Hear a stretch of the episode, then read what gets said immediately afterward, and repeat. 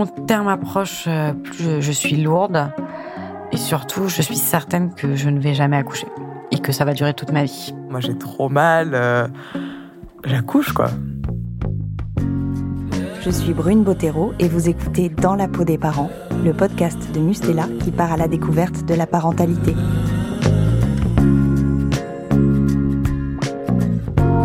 Dans ce sixième et dernier épisode, des fausses joies, des aiguilles, de la lumière rose, des bébés.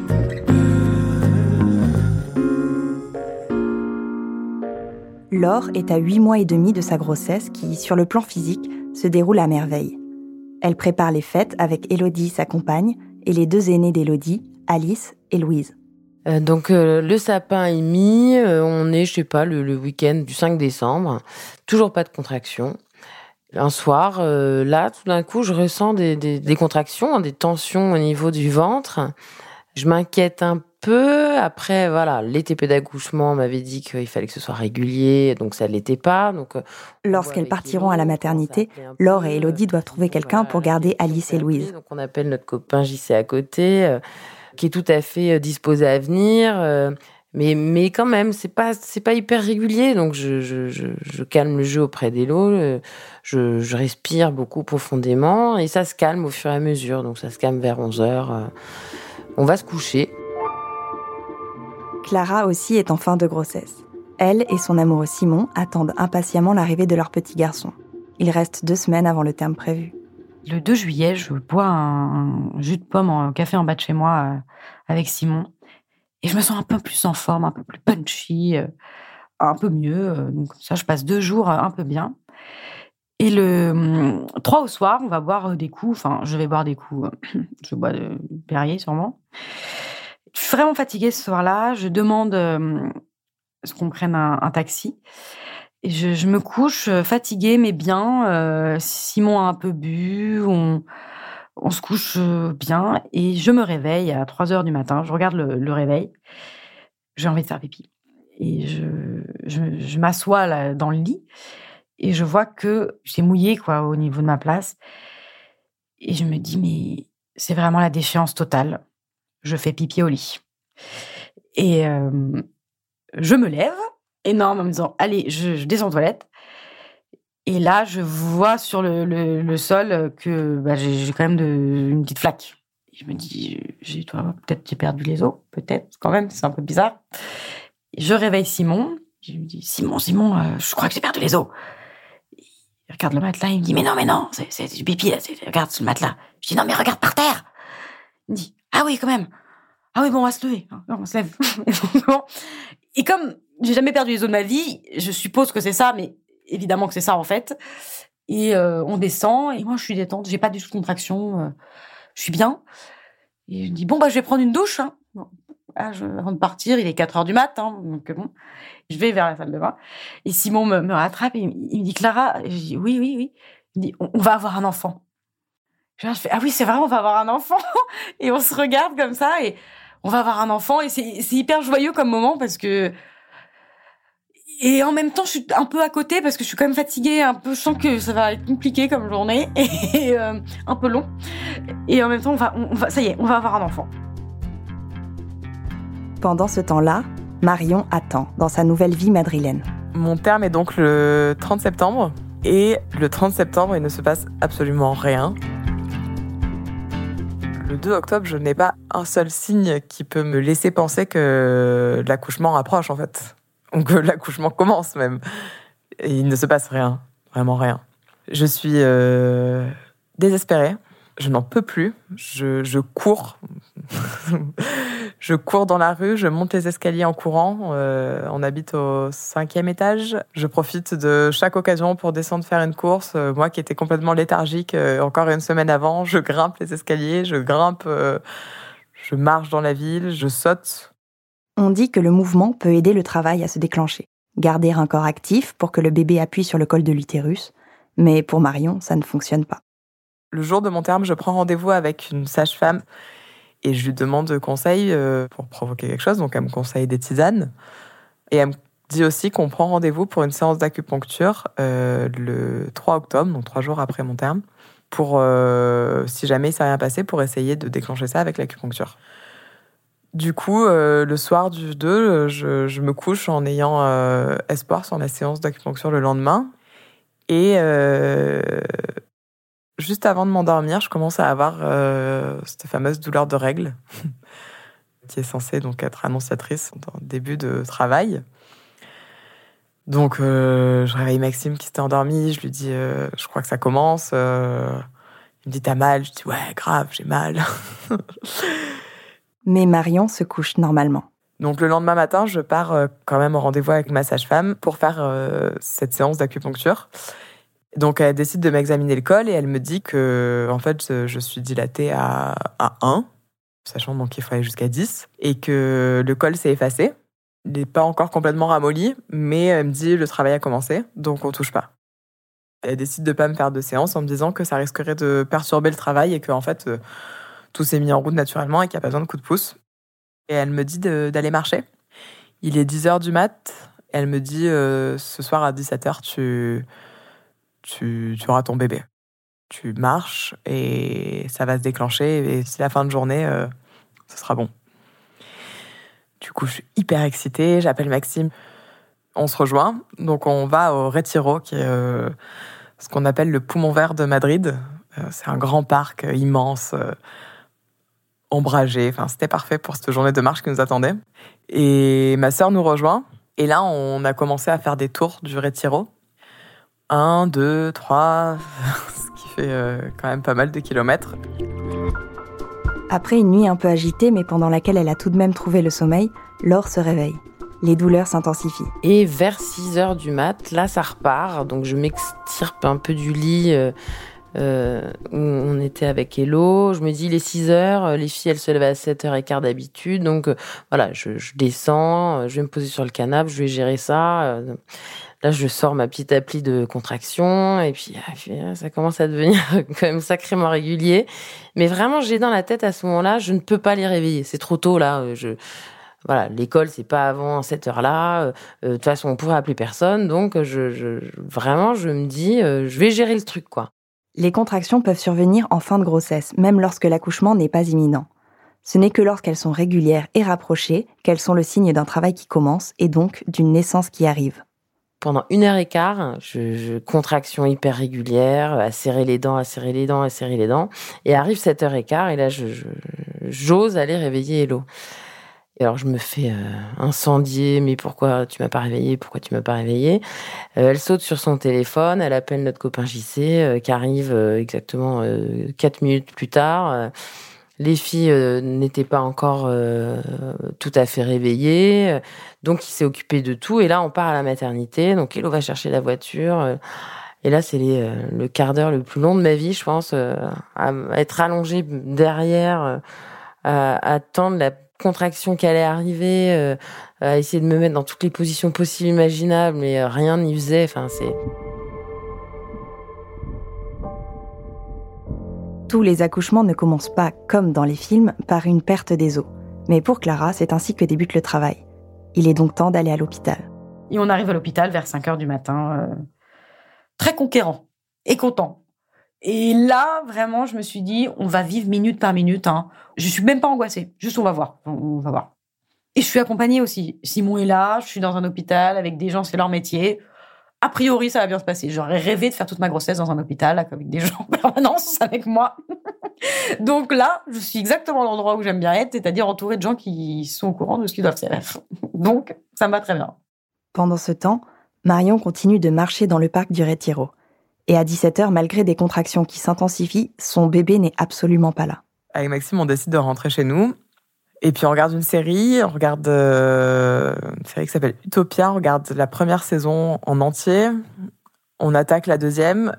Les contractions à 23 heures euh, sont de plus en plus régulières, de plus en plus fortes. Et alors qu'on regarde le dernier épisode de la saison 2, vers minuit, je dis à Maxime, euh, bon, c'est maintenant. Là, ça faisait déjà une heure qu'on notait sur un post-it l'heure des contractions pour vérifier que c'était on m'avait dit donc euh, d'attendre euh, d'avoir des contractions toutes les 4 ou 5 minutes. Euh, là, c'était le cas. J'avais l'impression d'avoir super mal. Du coup, j'étais, je pensais que c'était le moment. Donc je lui dis faut qu'on y aille maintenant. Il me répond bah, c'est bête, il reste qu'un épisode. ça m'énerve. Je dis mais enfin on s'en fout de l'épisode quoi, c'est pas du tout le propos. En fait, lui, malgré le fait qu'il notait toutes mes contractions, il était quand même bien rentré dans la, dans la série. Et on décide de partir à la maternité, donc euh, vers minuit. Et en fait, euh, la sage-femme euh, m'examine le col et elle me dit Vous êtes à deux, deux et demi. Pour qu'on prenne, faut être à trois. Clara, elle, a été reçue à la maternité, mais son col est encore moins dilaté que celui de Marion on m'ausculte, on me dit Ouh là là, vous êtes à 0,5, autant dire à rien. Donc, euh, je suis en salle de pré-travail, on appelle ça. Apparemment, c'est un jour où il y a énormément de monde. On est le 4 juillet. Moi, j'ai pas l'impression qu'il y ait du monde, pas du tout cette sensation. J'ai l'impression qu'on s'occupe super bien de moi. Et comme il y a beaucoup de monde ce jour-là, en fait, on monte dans ma chambre, dans ma future chambre. Et donc, je passe de 9h du matin à 13h dans ma future chambre. Euh, et là, j'ai mal. Hein, à partir de 9h du matin jusqu'à 13h, j'ai mal. J'ai vraiment mal. Mais vraiment mal. Et en fait, je ne peux pas retranscrire la douleur que j'ai, mes contractions. Parce que quand on se brûle, on sait ce que ça fait. Ou quand euh, pince les doigts dans une porte, on connaît la sensation. Les contractions, c'est des règles douloureuses, très douloureuses. Non, c'est faux. C'est pire que ça. Euh, ça fait très mal. Laure, elle aussi, commence à beaucoup souffrir. Elle est avec Elodie dans la voiture en route pour la maternité qu'est-ce que ça fait mal quand même, ces contractions. Mais et surtout pour quelqu'un qui est un peu physique comme moi, tout d'un coup, tu te sens, euh, tes jambes te portent plus, tu, enfin, c'est dur, quoi. Alors, et la douleur, c'est quand même euh, super dur. Elle a du mal à, gérer le, le, Elle est tellement euh, mauvaise quand elle a mal. Il faut pas être à côté, quoi. je dis non, faut garer la voiture. Donc on gare la voiture. Évidemment pas à côté de la maternité. Donc là, on a encore 100 mètres à faire où les, jambes, je perds mes jambes en fait. Voilà, sur la contraction qui arrive, je, m'effondre. Quelqu'un qui essaye de venir pour nous aider, que j'envoie complètement paître, parce que je sais pas, là, je, c'est tellement, euh, voilà, il fallait qu'on y arrive quoi. Et puis on allait y arriver toutes les deux et ça allait être très bien. Vivre l'accouchement euh, du point de vue de celui qui a pas mal, ça fait encore plus peur que de celui qui accouche. Donc j'étais hyper paniquée à me dire, bon, on était à cinq minutes de la maternité, tout ça, tout va bien. Mais de me dire, elle va accoucher dans la rue, elle va accoucher dans la rue. À un donné, quand on arrive à la mater, elle se plie, elle avait des contractions hyper rapprochées. Je me dis, on va accoucher là, quoi. On va accoucher dans les 100 mètres qui nous attendent de la maternité. Marion ne dilatant pas, on la renvoie chez elle et on lui explique que c'est peut-être un faux travail, simplement l'utérus qui se prépare et non les premiers signes de l'accouchement. Elle rentre se coucher, passe une nuit douloureuse et le lendemain matin, elle repart à la maternité. Elle a pris un rendez-vous pour vérifier que le bébé va bien, puisque le terme est passé. Je réveille Maxime, je lui dis que bah, faut qu'on se prépare, qu'il faut quand même qu'on aille à la maternité, que j'ai eu des contractions toute la nuit, mais que, enfin, à ce moment-là, j'ai plus aucun espoir d'accoucher. Pendant que Marion et Maxime partent pour la maternité, la douleur se fait de plus en plus intense pour Clara aussi. Et là, euh, je ne peux pas m'asseoir. Moi, j'ai besoin d'être debout tout le temps. Donc, je suis debout, je marche. Et euh, à un moment, euh, je me mets dans la douche et Simon me verse de l'eau tiède dans le bas des reins. C'est le seul truc qui me fait un peu du bien entre toutes les contractions qui s'accélèrent, euh, enfin qui sont tout le temps là, en fait, tout le temps présentes. Et de toute façon, à un moment, j'ai une pensée. Parce que je parle très peu, hein, je peux pas parler. La dernière chose que je dis à Simon, c'est je sais pas comment ta mémé a fait ça dix fois. Voilà. un des derniers trucs que je me souviens avoir dit. Et quand je suis dans la douche, à un moment, j'ai cette pensée de toute façon, je vais rester là toute ma vie, je ne bougerai plus jamais je reste là, j'ai mal, je m'en fous, je bouge pas. Laure et Elodie ont réussi à atteindre la maternité. On nous installe dans une chambre. Et donc, premier euh, petit euh, test pour savoir euh, où on en était. Et donc, la, sage-femme me regarde, elle me dit bah, Beau boulot, là, vous en êtes déjà à 5, quoi. Donc, en fait, ça faisait une heure et demie, que le, une heure et demie, deux heures que le travail avait bien, bien, bien commencé. La péridurale se pose en général quand la dilatation du col de l'utérus est entre 3 et 6 cm suivant les maternités, le protocole n'est pas toujours le même. Et donc, euh, bah, les choses se sont enchaînées assez rapidement parce que, euh, bah, à 6, t'as plus de péridurale, donc il fallait que ça arrive maintenant. Euh, pas de peau, changement de garde, je sais pas quoi, donc le mec a mis une plombe à venir. bon, mais le fait est quand il est arrivé, ça a pu être mis en place. Le travail de Clara continue. On appelle la sage-femme qui arrive Je suis à 3 cm et elle me dit Vous avez mérité votre péridurale. Oui, merci. et oui, et je n'enfanterai pas dans la douleur. Oui, merci. C'est ce que j'étais en train de commencer à faire. Donc, je suis très contente qu'on m'annonce la péridurale. Très contente, mais ce qui m'angoisse, c'est pas la péridurale ou l'aiguille, ça pas du tout. Mais alors, tout ce qui va se passer avant, que je sois soulagée. Donc, euh, voilà. Et je vais euh, difficilement euh, jusqu'à ma, ma future salle d'accouchement. Marion arrive à la maternité pour son monitoring. Le monitoring, c'est un examen qui permet de surveiller le cœur du bébé grâce à un petit appareil fixé avec des élastiques sur le ventre de la mère. Et du coup, je m'allonge de façon très docile. Euh, on m'installe le monito et, on me dit de plus bouger pendant 40 minutes, quoi. Et là, c'est horrible parce que déjà en bougeant, j'ai du mal à gérer la douleur, mais allongé, c'est j'ai les larmes qui coulent toutes seules. Euh, je je sais plus comment me mettre pour euh, pour gérer ça. Et Maxime, qui panique certainement, qui commence à faire des équations euh, à deux, trois inconnus à côté de moi. Je lui dis, mais tu fais quoi? Et lui, il me dit, bah, j'essaie de résoudre 3x plus 4y plus 2z euh, qui font 40. Je dis, mais pourquoi? Il me dit, bah, je sais pas. du coup, on vit ces 40 minutes euh, chacun à notre façon.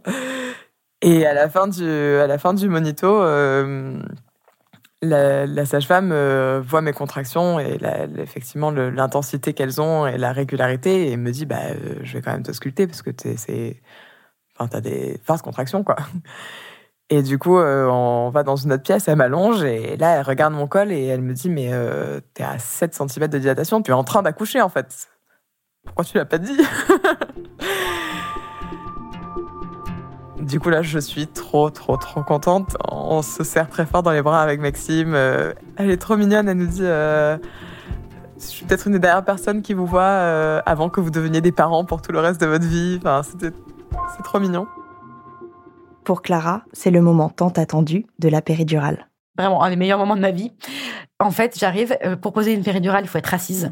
Je n'arrive pas à être assise j'ai trop mal à cause de mes contractions, sauf que je n'ai pas le choix. Et là, j'ai une, je sais plus si une sage-femme, une aide-soignante, une infirmière qui me dit bon, euh, il va falloir que vous asseyez. Donc vous vous asseyez. Je vais vous tenir les mains.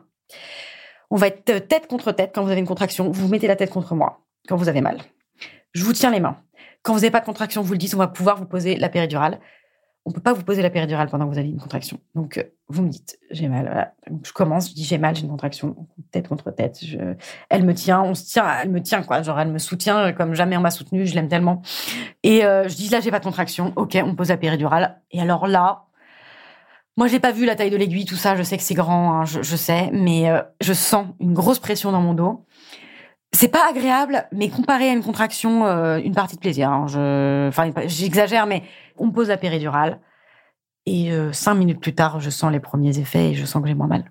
Laure, elle aussi, sent enfin les effets apaisants de la péridurale. Et là, à ce moment-là, péridurale, un grand souvenir parce que euh, euh, c'est un doux mélange de cette belle chambre, cette douleur qui s'efface et en même temps, ah, t'es un peu shooté quoi, t'es un peu shooté, tu planes à moitié.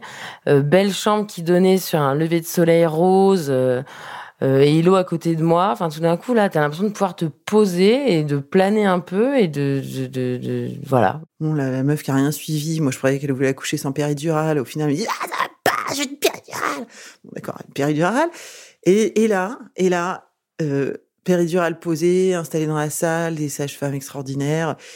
Et là, tout se détend. Et là, le, souvenir que j'ai, c'est ce soleil qui rentre dans cette salle d'accouchement, l'or qui est détendu, les nanas qui rentrent, ouais, on va y aller tranquillou, euh, c'est super, euh, tout va bien. Euh. Et donc là, je rentre en salle de dilatation. La sage-femme qui m'avait ausculté m'avait dit pas la peine de penser à une péridurale, vous avez fait le plus dur. Là, maintenant, c'est une question de, minutes, voire d'heures, maximum trois heures. Quoi. Sauf qu'à ce moment, il est 13 heures. Et en fait, jusqu'à 17 heures, je, je dilate plus. Les contractions continuent. C'est de plus en plus intense. Euh, la douleur est de plus en plus euh, difficile à gérer. Maxime fait tout ce qu'il peut pour essayer de m'accompagner. On... Il me raconte euh, des histoires de notre voyage au Pérou de quand on avait 18 ans. il me raconte des blagues. Il me masse. Et donc on attend, on attend, Marion qui souffle. On avait pris, euh, on avait préparé euh, toute une playlist euh, de musique pour se détendre. Donc on met la musique. Il y avait beaucoup de salsa parce que je lui avais dit pendant que tu seras dans, en travail, ça t'aidera peut-être de danser un peu avec moi sur ta boule. Ça te changera l'idée et en même temps peut-être ça t'aidera quoi. Et c'est effectivement ce qui s'est passé. On a, on a très vite dansé la salsa dans la salle de travail pour l'aider à, à dilater. Ça a fonctionné. Et c'était marrant parce que les, les, infirmières et les, et les, les gynécos, euh, pour le coup, aimaient ces moments-là, quoi. Nous, nous accompagner là-dedans. Et trouver ça super mignon qu'on soit dans cette, dans cette dynamique. Et moi, je, j'ai mal, mais, mais je suis dans un tel euh, état de, bonheur. Je me dis que je l'ai jamais autant aimé et que je, là, je fais que lui dire, euh, mais jamais j'aurais pu faire un enfant avec quelqu'un d'autre que toi. Enfin, je pensais pas que ça faisait aussi mal et pour euh, accepter cette douleur et, pour la vivre avec autant de bonheur, il n'y a qu'avec toi que je pouvais faire un enfant. Sauf que je ne dilate plus, quoi. Donc à 17h, il y a, une sage-femme qui rentre dans la salle et qui me propose de percer la poche des os. Elle me perce la poche des os pour permettre au bébé en fait de venir appuyer sa tête contre le col, ne plus avoir cet espace euh, à queue euh, qui fait que finalement, si la tête ne pousse pas, le col ne dilate plus. Ça fonctionne bien, puisque suite à ça, euh, je recommence à. Mon col s'ouvre. Le col de Marion continue de se dilater sous la surveillance de sa sage-femme. Et Marion commence à changer d'avis sur la péridurale dont elle ne voulait pas initialement. Effectivement, là, j'étais passée à 8. Il est 18h et j'ai super, super, super mal à chaque contraction qui arrive, je me dis euh, que ça, ça fait, euh, je vais devoir utiliser mes dernières ressources. Et ça me va pas, en fait, de ne pas en garder pour la pousser et puis pour euh, rencontrer mon bébé. Du coup, je commence à parler à Maxime de mettre la péridurale en lui disant que j'en peux plus et que, en fait, je suis en train de devenir complètement passive, en fait. De, je les subis, ces contractions, je, subis ce qui se passe et je, je, n'en peux plus, en fait. La sage-femme euh, Mercedes qui nous accompagnait, elle essaie de m'encourager à pas la mettre. Maxime, pareil. Ils me disent que ça arrive, que, enfin, il reste plus beaucoup de temps, et en même temps, chaque minute me paraît une éternité. C'est, euh, j'ai l'impression qu'on n'est plus sur le même euh, repère de temps. Donc, je leur dis à chacun qu'ils sont bien gentils avec leur théorie, mais que il va falloir mettre la péridurale. Au dernier examen, j'étais dilatée à 9, 9,5. Enfin, c'était vraiment la fin. Elle me demande une dernière fois si, si, je suis sûre que je veux la péri. Je lui dis que je veux la péri immédiatement et que je veux plus qu'on en discute. Du coup, là, elle appelle une équipe euh, d'anesthésistes pour venir me poser la péridurale. Et quand ils s'en vont, la péridurale commence à faire son effet et je m'endors immédiatement.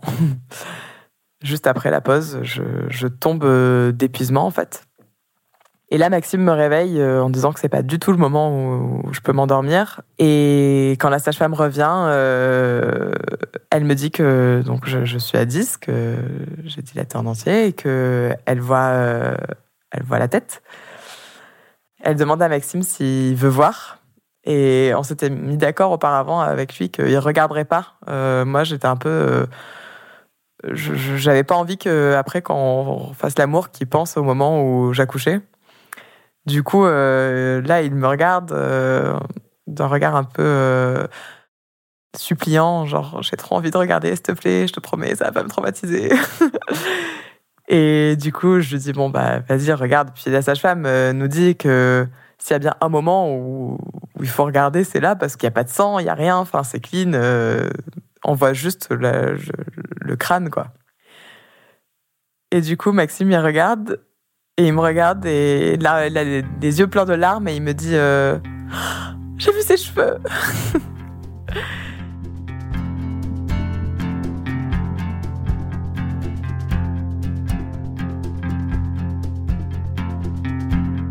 Laure se sent bien.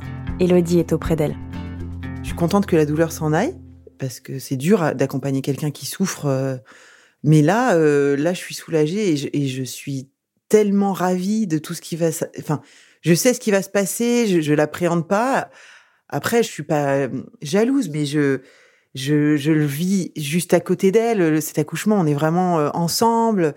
Mais ce changement de point de vue est vraiment déroutant, vraiment. Clara, elle, doit encore attendre. Comme elle souffre de bradycardie, son cœur, qui bat déjà trop lentement en temps normal, nécessite une surveillance particulière. Elle a eu une poussée de fièvre. Le médecin lui a administré un médicament pour que ça se calme, et elle est aussi sous péridurale. Je suis à 10 cm et on m'explique que je vais rester encore euh, comme ça euh, quelques temps parce qu'il faut que bah, le bébé soit le plus bas dans le bassin possible pour que je fasse le moins d'efforts possible, moi, au moment de la poussée. Je reste 3 heures à 10 cm. Donc c'est long. Mais euh, je, je le subis pas hein, parce que je suis un peu à l'ouest, donc euh, c'est long, mais je le subis pas et c'est vraiment pour qu'il descende au, au maximum. Clara a été prévenue. Si le bébé ne sort pas tout de suite, ils le feront sortir par ventouse pour la préserver de trop d'efforts. Il est 20h10. La sage-femme me dit on attend encore un peu. Tout le monde arrive un peu en panique, s'arnache. euh, le cœur du bébé a ralenti, donc euh, je c'est maintenant quoi. C'est tout de suite là. euh, la médecin euh, s'arnache, tout le monde s'habille et euh, on m'explique. que, voilà, elle me dit que comment il va falloir que je pousse. J'ai l'impression d'avoir compris et on attend la contraction. J'attends euh, que la contraction arrive. Je sens très bien qu'il y a une contraction et là on me dit de pousser et je pousse euh, six fois. Il est bien descendu. La médecin me dit euh, je vais prendre la, ventouse. Elle propose à la sage-femme de manipuler la ventouse, ce qui est sympa. je sais, mais c'est bizarre de dire ça, mais je me souviens l'avoir pensé, me dire oh sympa. Et là, il sort très très vite. Et euh, Simon lui voit très bien parce que euh, il a voulu tout voir, même euh, une demi-heure avant que notre fils sorte. euh, il avait déjà vu à l'intérieur de moi, il avait regardé parce que la médecin lui a proposé. Donc il avait regardé. Et là, quand il est sorti, pareil, il regardait euh, à côté de moi. Il n'était pas face, hein, mais il a très bien vu sortir, euh, très bien vu sortir notre fils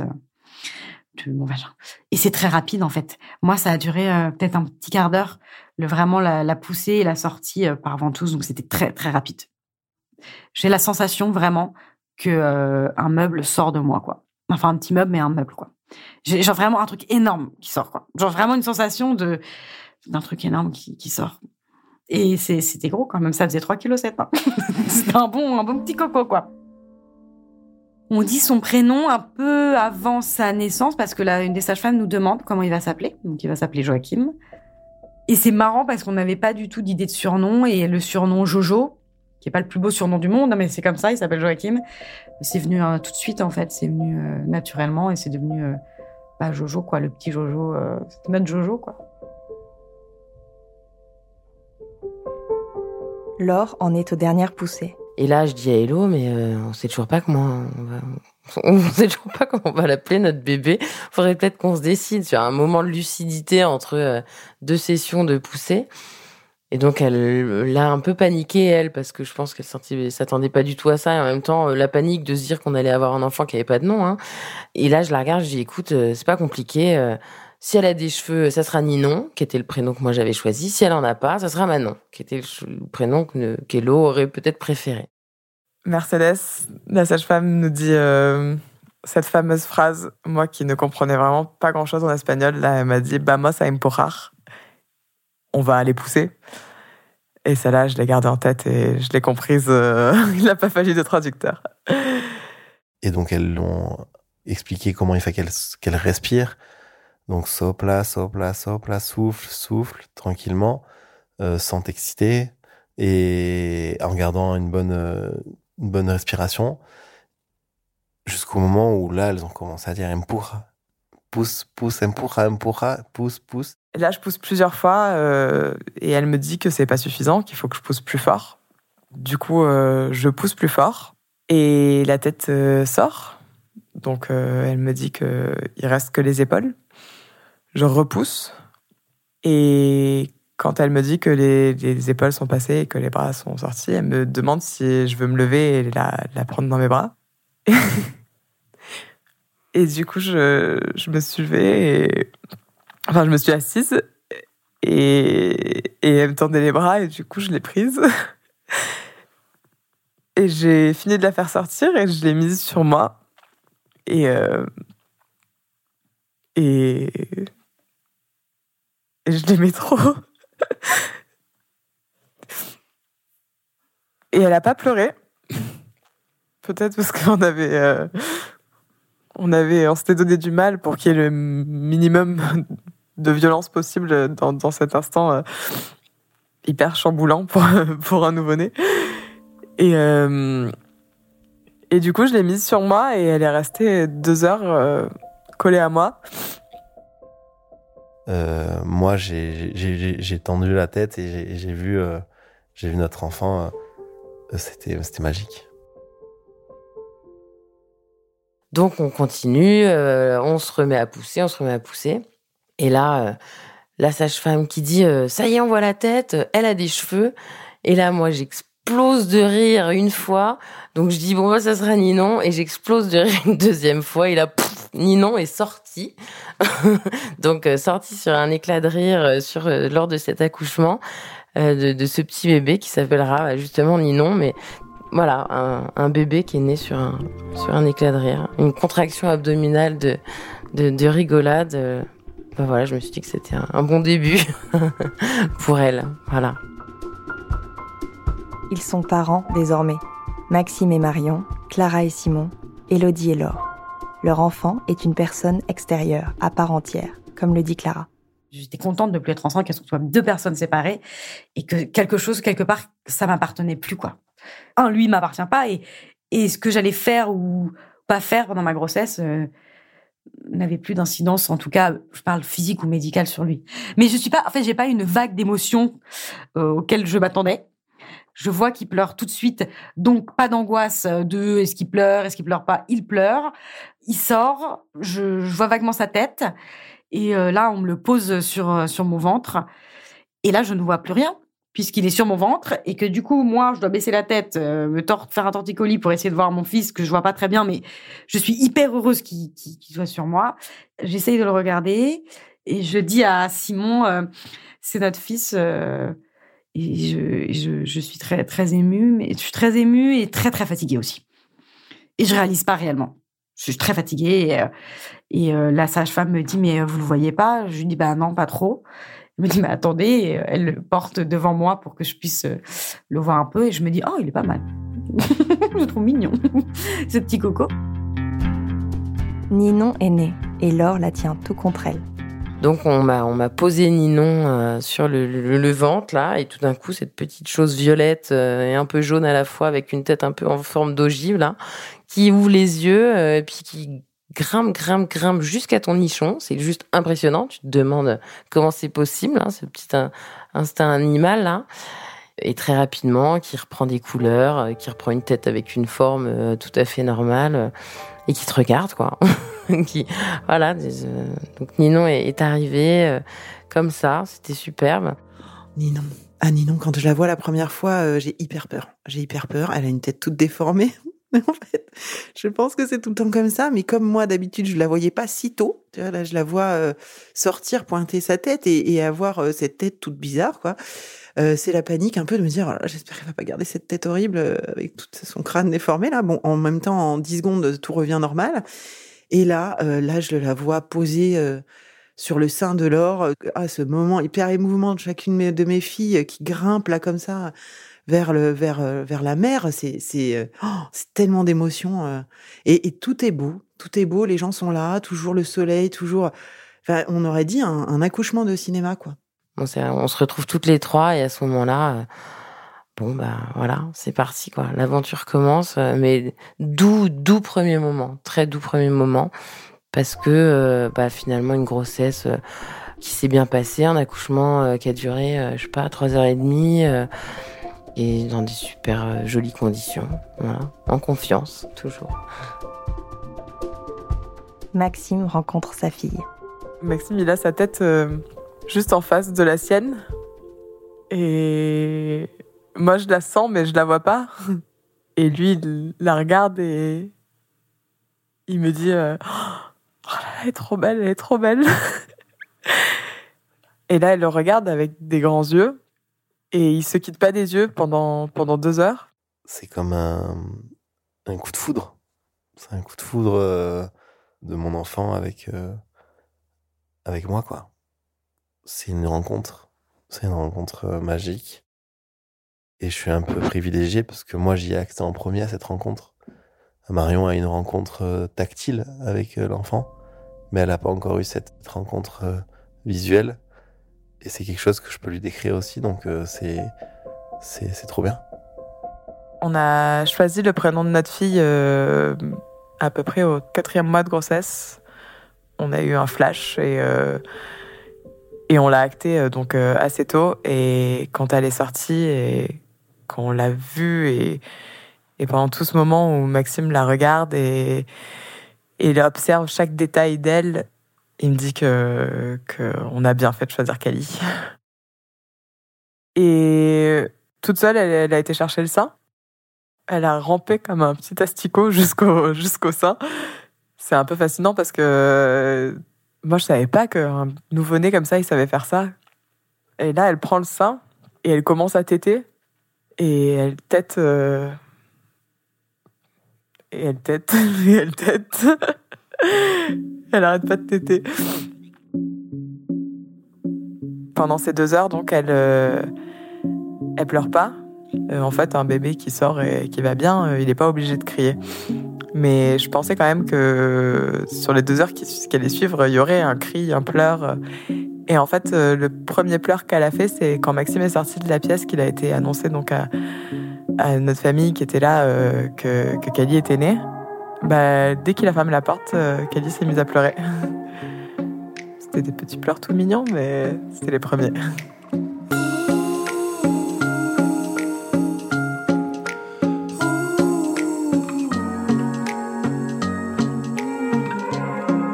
Vous venez d'écouter le dernier épisode de la première saison de Dans la peau des parents.